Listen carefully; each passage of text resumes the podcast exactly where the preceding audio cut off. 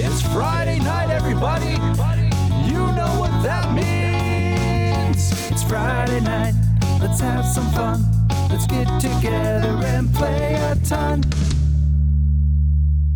Hello, listeners. I'm Matt. And I'm John. And we're... Friday Night Games. We are two board game enthusiasts who want to immerse you into our love of the hobby by bringing you board game content every Friday, twelve a.m. Eastern Standard Time. Sometimes that messes up. Sometimes it comes in at eleven a.m. But that's because we're Whatever. not we're not perfect. That's why. And I and I made it. And if I made it, it's probably has some flaws in it. That's all right. Thank yeah. you for making it, Matthew. You're welcome. It was a lot of work, but you know. We benefit. Right, right. Cool.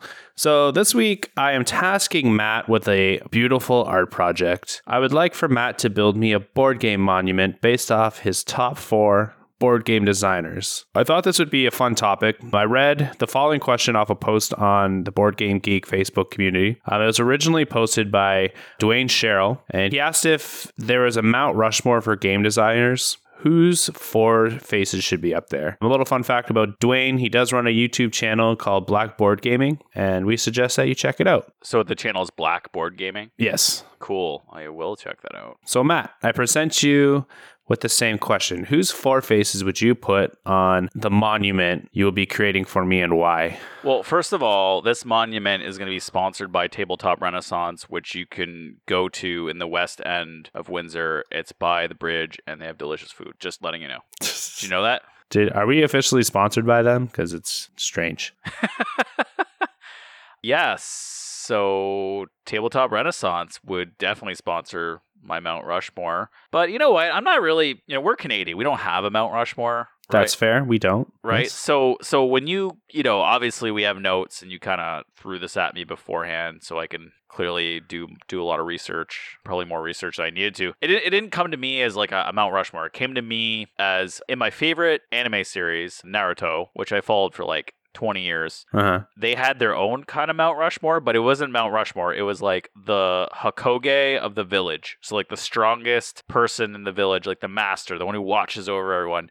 And usually they created this like what they call ninjutsu, which is like magic, right? So they created their own form of magic to save the village. Okay. So that's what I pictured when I saw that, right? Like they all have these ultimate powers and they're like kind of correlated. Like as one person leaves, the next person steps up, but they're like kind of related to the other person. You know, that's kind of how I looked at it. Okay. Yeah. That's fair. Oh, and they're and they're like completely badass. Like they look godly. Like when when you see their face, none of them have pupils. Like they're just like super godly. So that that's how I want you to picture Matt's gaming monument. I don't care. I don't care what you call it, as long as it's beautiful. Can and we can carve it into the mountainside. Why, well, you know, you know, me and art, just going to be a bunch of stick men carved into the mountainside. You know, you, maybe yours might look a little bit more like them, but mine will definitely not. So. All right, so throw it at me. Who's your who's okay. your first who's your first pick? Okay, I want everyone to look, you know, think we're going left to right. You're staring at the mountainside, and John's up there carving. He's probably eating some delicious ramen from Tabletop Renaissance. And while he's doing that, you know, I'm I'm guiding him on what he needs to draw. And the first person he needs to draw is Richard Garfield. Okay. Yeah. So what do you what do you know about Richard Garfield? I know that he created Magic, and I know that he just made another like trivia game with somebody. Uh, yeah, someone, that's about it. Someone famous, Ken Jennings. Yeah, Ken Jennings. Yeah, yeah, yeah, the guy from Jeopardy. Right. Right, right. That's all you know about him? Man, okay. Well, I mean, you're right. Those two facts are correct. He created Magic Ninjutsu. Okay. So Magic Ninjutsu is the game Magic: The Gathering. So he applied game theory and gambling elements to create the most addicting game ever created in thirty years that took all our money. So maybe maybe he's the bad guy. What do you think? I mean, he definitely introduced gambling to us at a young age, right? Cuz we would go to the we would go to the card store and Gamble. buy all these Magic: The Gathering packs just in hopes to get, you know, like that Black Lotus or something, you know? Yeah, or we would whatever Ice never Age got. Had lightning bolt, maybe. I don't know. Yeah, oh yeah, we never, we never. Although if we did get it, it'd be worth a lot of money right now. So joke's on mm-hmm. us. Mm, should have bought it. Five hundred dollars looked looked like a lot of money when you're thirteen, but now when you look back and you're like, that's five thousand dollars. You're like, I should have bought all of them. Yeah, yeah. Well, cool, cool facts. So he made a game called Robo Rally first, and while he made that, he was in grad school for math, and he was trying to pitch that to Wizards of the Coast. They actually hired him on to help them create Magic: The Gathering. Cool. So yeah, I, I guess he it, it was his idea, but they they saw, you know, Wizards of the Coast kind of pushed it. So it, it is cool. his, yeah. And he's actually a math professor. I don't know if he, I don't know where. I think somewhere in Washington, he teaches math courses and game theory. Nice. And yeah, he, he actually created more than Magic. He created Netrunner, mm-hmm. King of Tokyo. Did you know that? I did not. Yeah, there's a BattleTech game he made. He actually made. The, he actually helped with well, Robo Rally. He made a recent game called Bunny Kingdom, and then you know that you knew this one. He made Keyforge. Right. And then he made that trivia game with Ken Jennings. But I mean, his his major thing he's well known for is actually Magic. And then you know, King of Tokyo is one of one of my favorite games, which is hilarious. He made that. I didn't. I kind of I kind of knew, but I forgot. Yeah, we haven't played that game in a long time either. No, we haven't. But he he's the king. Like, he is the king, right? If we didn't have Magic, you know, Magic kind of helped, you know, ignite. I wouldn't say it ignited all the board games, but it definitely brought in a crowd into, like, tabletop, right? Mm-hmm. Yeah. And then you wouldn't have Keyforge, which is a fantastic game, which is inspired by Magic, and I think is gets rid of that collecting element, which is pretty nice. Right. Well, not anymore, because they have that. They have that, like, for every, like, good guy, there's a bad guy card or whatever. Yeah, but I mean, like, you're not, like, in, you know, in Magic, you're, like, there's five elements plus artifacts, and you're You have to collect all the cards of a certain color. It's kind of not like that in Keyforge. It's like Keyforge, you're like, you get a deck and the deck is themed and that's just it, okay. Right? It gets rid of the, oh, I have to buy all the cards to get all the cards. I, I mean, you could, but probably wouldn't be as exciting, you know? Yeah. But anyway, so he, he is the first, he is like the creator of the village. He created the village of board gamers. I like it. I like it. Yeah. And he's kind of like the founding father. And, you know, he created a very powerful uh, ninjutsu. He created the ninjutsu of Magic of the Gathering. Ninjutsu of the Gathering. There you go. I should also note that he really loves balancing games. He would be the ultimate board game ninja. He'd be like the ultimate board game balancer. But he doesn't work for Wizards of the Coast anymore. He does consult with them on expansions and stuff. But Mark Rosewater would be his Junin, or now master in his own right. So Mark Rosewater took over the balancing of Magic: The Gathering and has done a phenomenal job. Cool. He, he might be he might be like the one helping you carve Richard Garfield into the mountain. Nice. Yeah. Make sure I get his nose just right. Why am I doing the work I asked you to do for me, though? Uh, because you told me to do this work when I told you to do this work. So you got to do the work. So my number two going left to right, John, is Uwe Rosenberg. What do you know about him? Well, he's he he's a really great Euro game creator. Yes. Yes. So. He created Advanced Euro Game Ninjutsu. So basically, he created some of them fantastic Euro games. You could actually listen to our podcast last week and hear about our Euro games there. So these Euro games he made are incredibly loved, and seven of his many games are in the top one hundred of Board Game Geek, and they're complicated. Nice. Just as a note, he is a German game designer, and he co-founded Lookout Games, and his most popular game was Bonanza. Okay. And he mostly concentrates on complex strategy games, so like the games people love on Board Game Geek, as well. And he is well known for ga- his games having excellent solo play. I can see. I yeah, could attest uh, that. You played Nova Luna with me, right? Like, you could see that that was a good solo. It could be a good solo game. Right. Just as a note, his top games are Feast of Odin, Caverna, Agricola, Le Havre, and Fields of Arl. And those are all nice. In the top one hundred. I haven't played any of them. But he is loved, and, you know...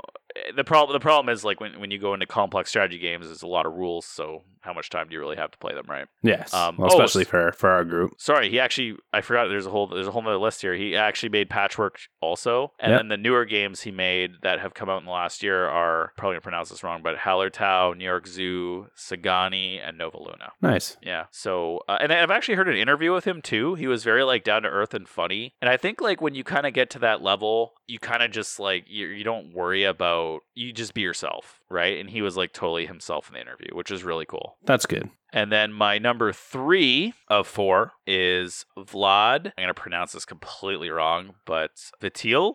Shivatil? Okay. Vatil? I think it's Vatil, but who knows? So he cr- so he is, his ninjutsu is the modern party game. Okay. He created modern party game ninjutsu. So before him, games party games are just boring. They were like Trivial Pursuit and categories. Well, he created this competitive co-op game we like to call Codenames. Okay. And one could argue that Codenames is the best party game of all time. Do you agree? I don't know. I wouldn't say of all time. Well, it's good. He really, with Codenames, he, he blew, like, that party game blew everything out of the water when it came out. And, you know, it brought in a lot of non-gamers into gaming. Yeah, I can see that. You know, I feel like when, when we talk about party games now, it's like, who can you, who can drink the most, who can prank call who the best. So not all of them. I mean, like, Just One's a fantastic game. It came out in two thousand eighteen. Yeah. Well, I mean, like, I, I like party games that are coming out like that, right? Where right. you can just don't have to think too much and just have a good time while you're playing. Right. And, like, you know, Wavelength. Well, these aren't games he made, but Wavelength and yeah. uh, Just One are fantastic games, right? But he right. but he made Codenames, which which arguably is fantastic and has sold, like, mil- you know, millions and millions of copies and has, like, millions of skins on it. Like, it's good. Like, it's a fantastic right. game. But it's funny because he actually made a couple other games, too. He actually is very capable of creating intensely complicated games. He actually made Mage Knight. Nice. Through the Ages. He made Through the Ages, which is a fantastic game. We have Mage Knight, haven't played it. Through the Ages is, I'm afraid to play it because it's long. And then he also made, and then he also made Galaxy Trucker. So, like, those are super popular games. Like, he is a legend, you know? And then coming out with Codenames basically blew everyone out of the water. He is actually a Czech board game designer, and he designs, his designs are strongly rooted in game themes. So he tries okay. to match mechanics to a theme. So he starts, so most game designers, like, you know, with Uwe, you know, he's like Euro game designer. He just makes a game and then attaches a theme to it, and the theme doesn't matter as much. Vlad is the opposite, right? Where he likes to start with a theme and then tries to make all the mechanics match it, which is kind of the opposite of Euro games. Very, nice. Yeah, very cool. And then finally, I guess this would bring us into the next generation. So, like, you know, Richard Garfield would be the nineties, Uwe would be like two thousands, Vlad would be like, you know, early twenty tens. And then now, you know, finally we've hit the latest, you know, King or, or Hakoge of the Village. And that would be Jamie Stegmaier from Stonemaier Games, in my opinion. You're like loving on this guy, eh? He's a great guy, man. he made he made Kickstarter to Company Ninjutsu. So he basically defeated Kickstarter in a giant battle of epic proportions to produce his own and other designers' board games in his own company. So nice. I think he kind of, of the, you know, twenty tens, he kind of did what board game designers are trying to do. They're trying to go on Kickstarter to make it big so that they can create their own company. And he did that. That's good. Yeah, he's done a lot. Of, he's done a lot. So yeah, and that is true. You know, and, and if you didn't know, you know, you could listen to two podcasts ago. We actually interviewed him. We actually talked about his company, but he created Scythe, Viticulture, and Tapestry. And then his company is also brings us Wingspan, Pendulum, Between Two Kingdoms, or Between Two Cities. But yeah, he brings us a bunch of other games too. And it's like, this is, you know, he's phenomenal. He's the new kind of champion of uh, the board game world village. Nice. Yeah. But just as a little note, he is an American game designer. He currently has a board game Kickstarter Bible blog on his website, which tells you how to run a company. It actually goes through his mistakes and things he did well to produce his company. Nice. Yeah. Yeah. And then I have a little bonus to rising stars in the board game world. So so the, these these are these are people that you would put on here but didn't, because you don't have enough room? I would say, like, you know, these two in the future might overthrow, like, they might become the most powerful Hakoge in the village. They might become, like, the okay, champion, okay. right? So they're on the rise. And those two are in the same board game group, and they are Alexander Pfister and Wolfgang Warsch. And okay. yeah, they make fantastic games. We've talked about Wolfgang in a previous podcast with Pandasaurus games. But like I said, they play in a board game group together, so they're constantly playtesting their own games. They're kind of like an odd couple, kind of like us. You know, maybe, okay. yeah, they're like us, right? And they're they're just trying to find their own way, and they're helping each other out. And, you know, Pfister's created Maracaibo, Western Trail, Isle of Skye, Cloud Age comes out soon, Expedition to Newdale, which are all games I haven't played because they're super complex, but people love them.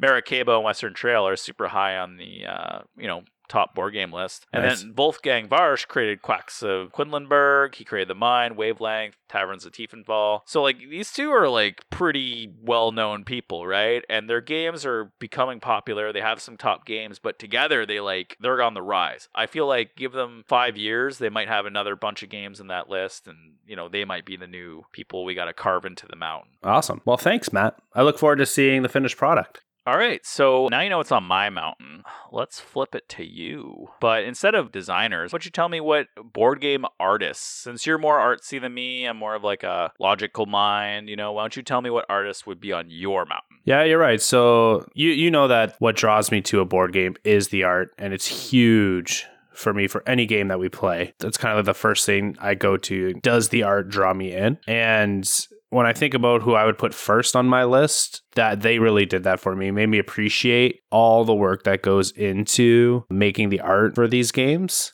You you think about it, like the artists on these are creating, sometimes creating like hundreds of little art pieces, just, you know, for every single card that's different in the game, the the the actual board, the cover, you know, all the box art and all that stuff, just to make sure that the game is aesthetically pleasing to us. I think it's just amazing. When I see you buy games, I know like you're completely drawn in by the box art or by the card right. art. I think that that almost influences you more than anything else. Am I correct? Yeah, like I definitely, I definitely judge games by their cover. Right.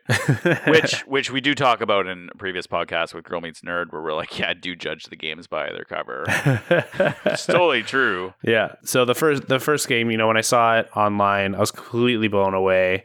Especially the the board is nice, but the, you know, when I talk about Everdell, I, I think of the Ever Tree that's part of the the whole board game experience. So Andrew Bosley is going to be my number one. Mm-hmm. You know, he's done he's done stuff for Everdell, and and he's done like the some art for Tapestry and stuff like that. And I think I'm just going to bring it to Everdell because that's like my, my most familiar artwork of his in board games. But like every card in that game is just beautiful. And just like the detail put into the artwork, like every character has personality, and it really just draws you in to that entire theme of the game. I, I really, I thought it like the game reminded me of like a children's book almost, the way it's drawn. Yeah. Which is super neat. And I, I think that it was, it was definitely eye catching. So I, I didn't, yeah. I didn't even know who this, I don't know who this artist is, but does he do any other works? Yeah, like he's got, he's got like some art concepts and stuff on it online. He's done some stuff like with Star Wars, like character designs and vehicle designs and stuff like that.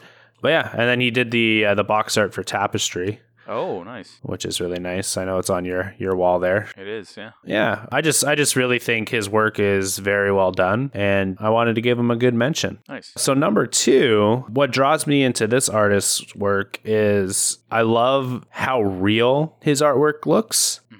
While giving it, like you can tell like it's it's drawn, but even like the hidden thing. So when I look at some of the artwork, one of my favorite thing, one of the favorite art, were artworks that he did. He did a poster for The Dark Knight for, I think it was like an anniversary thing or something. He drew a picture of the Joker falling, and just the way the Joker's falling and how his like jacket is spread out, it looks like the the Batman symbol. And there's just like little thing, like he puts so much detail into this work. So I'm talking about Oliver Barrett. So he's the he's the artist behind the first, I think, three Unmatched games. Mm-hmm. He had you at Batman, though. He had me at Batman. Actually, he had me at Unmatched. Um, I really? started follow- following it, yeah. But he does a lot of like cool poster work for for movies and stuff like that as well.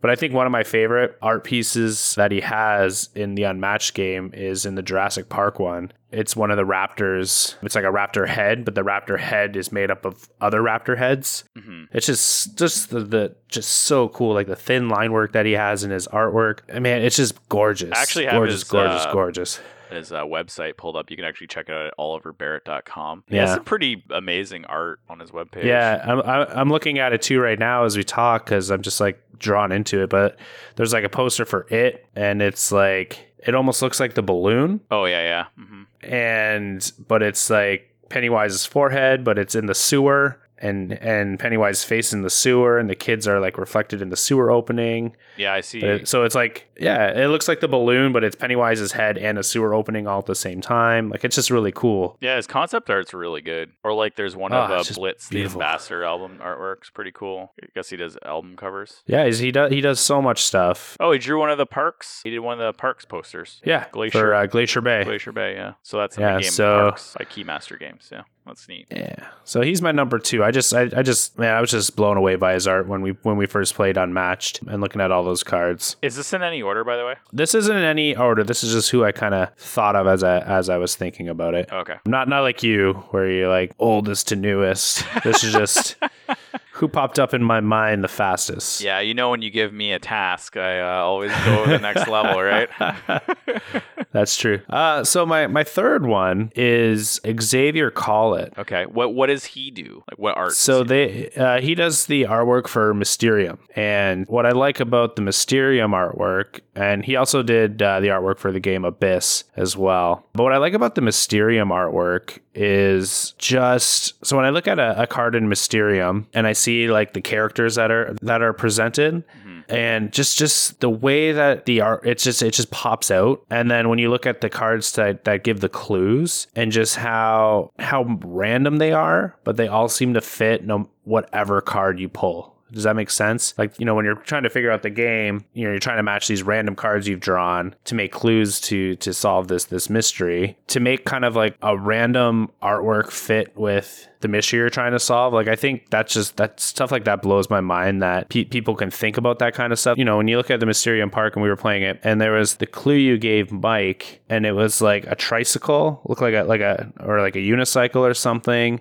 But it wasn't a unicycle. And like I knew right away as soon as you laid it that I think it was for like the the three ring circus or the theater or something like that. But What what's cool about his artwork too is that, by the way, he's he's one of many, by the way. Yeah, what's cool about his artwork is that it's cartoony, but at the same time, like almost re- like almost realistic. So if you look at like the portraits of the people in Mysterium, there you can tell they're illustrations, but the stuff around them look almost realistic. And it's, its artwork just pops out to me, and it's just so so, so cool just, looking. Just as a note, you can see his artwork at artstation dot com slash Coliander Coliandre Coliander. It's like C O L I A N D R E. And it's really like he has his Mysterium stuff up there, and Whoa. You know, that stuff is really nice. Yeah, it's hard to like describe art when you have to, when you're trying to look at it.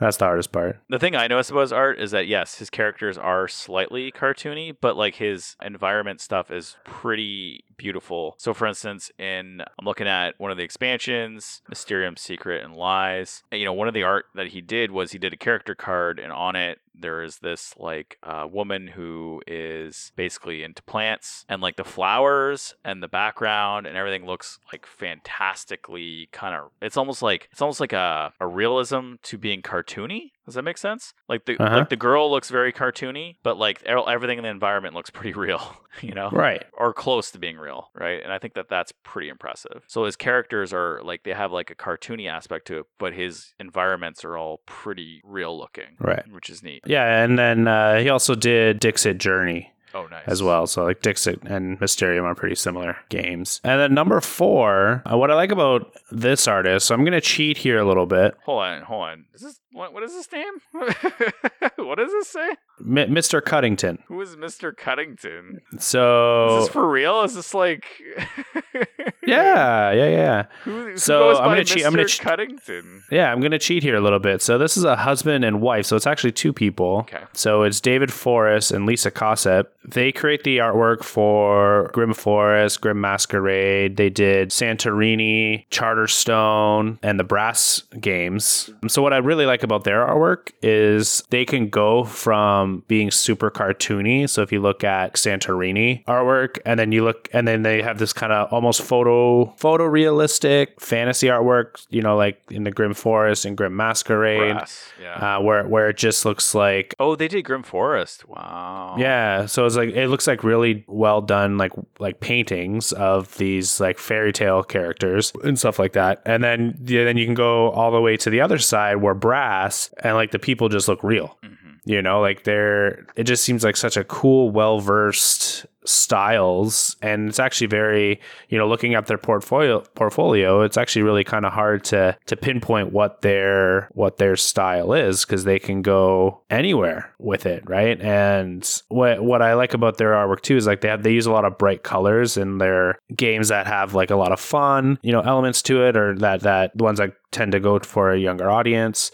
And then you look at like Grim Forest and Grim Masquerade, where it gets like a little bit darker, and then Brass, where it's like just it's just, uh, it's just beautiful. And Bra- like Brasses has like an industrial look to it, because industrial look, yeah, supposed to be an industrial age. But yeah, it's it's like the characters are more real. So by the way, they have a website. It's mister cuttington dot com.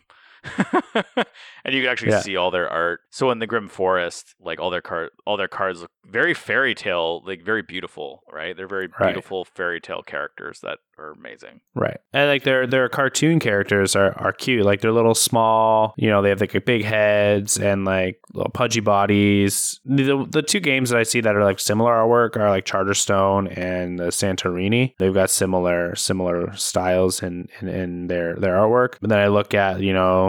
The Unfair cover, you know, like they've got Dracula and is a cartoony, and then you got the workers are like are real. It's just it's really such a cool little mixture of styles, and that's what's cool when you get two people doing, you know, one piece of artwork. And I think it's really cool that they can do that and, you know, be kind of known as one person. So I think that's pretty neat, and I, that's that's why I chose them. Okay, so let's go deep really quick. So Andrew yeah. Andrew Bosley, you chose why? His artwork just kind of draws me in. Like it just blew me away as soon as I saw Everdell for the first time. I'm like, I need to own that game. I have no idea what it's about, but I but I know I need I know I need it, and it's it's one of my favorite games to play. And you know, I play with Brittany all the time, or I play with my wife all the time. So and so Andrew Bosley kind of made you meet the game you really love playing, right? Right, because right. of his art. Okay, and then so Oliver Barrett, so the one of the artists behind Unmatched. Why? So you chose him because his art is super like po- movie poster ish, and you, you're a big you're a big movie buff.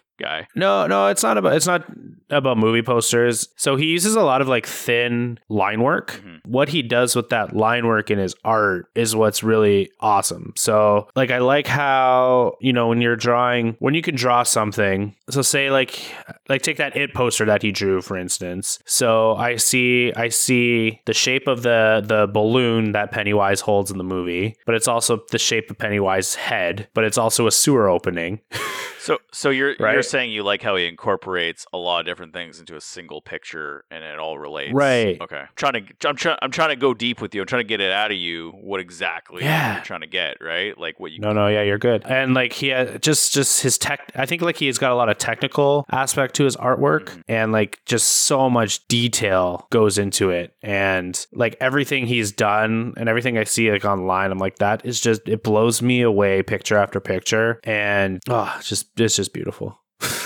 And then uh, Xavier Collette is pretty is pretty straightforward. You you're impressed with how he can relate like his character and location cards with the actual cards that are that you, you play with that give hints. I, I don't know how relatable. I don't know if he did all of them, but I know I know he didn't because there's more artists. But you, right. you, that blows you away how like the cards that h- help you guess the location and and the person are so relatable. Yeah, yeah, yeah. And I like how you know uh, that he can make the items and stuff in, in on the cards look realistic, but like the portraits of the people, you can tell they're they're it's artwork, mm-hmm. cartoony. It's just it's a cool little mixture of theme, I think. Mm-hmm. And then finally, Mister Cunnington, you're you're very impressed with how the husband and wife duo can easily just go between cute to serious to like in between that very easily. Right, and it's cool that they can combine their their their skills together. Oh, like yeah, two people working at, as one. Yeah, that's right. So there there's there's artists that do that. There's like I, I forget exactly. There was like almost like a psychological thing where like twins would do artwork.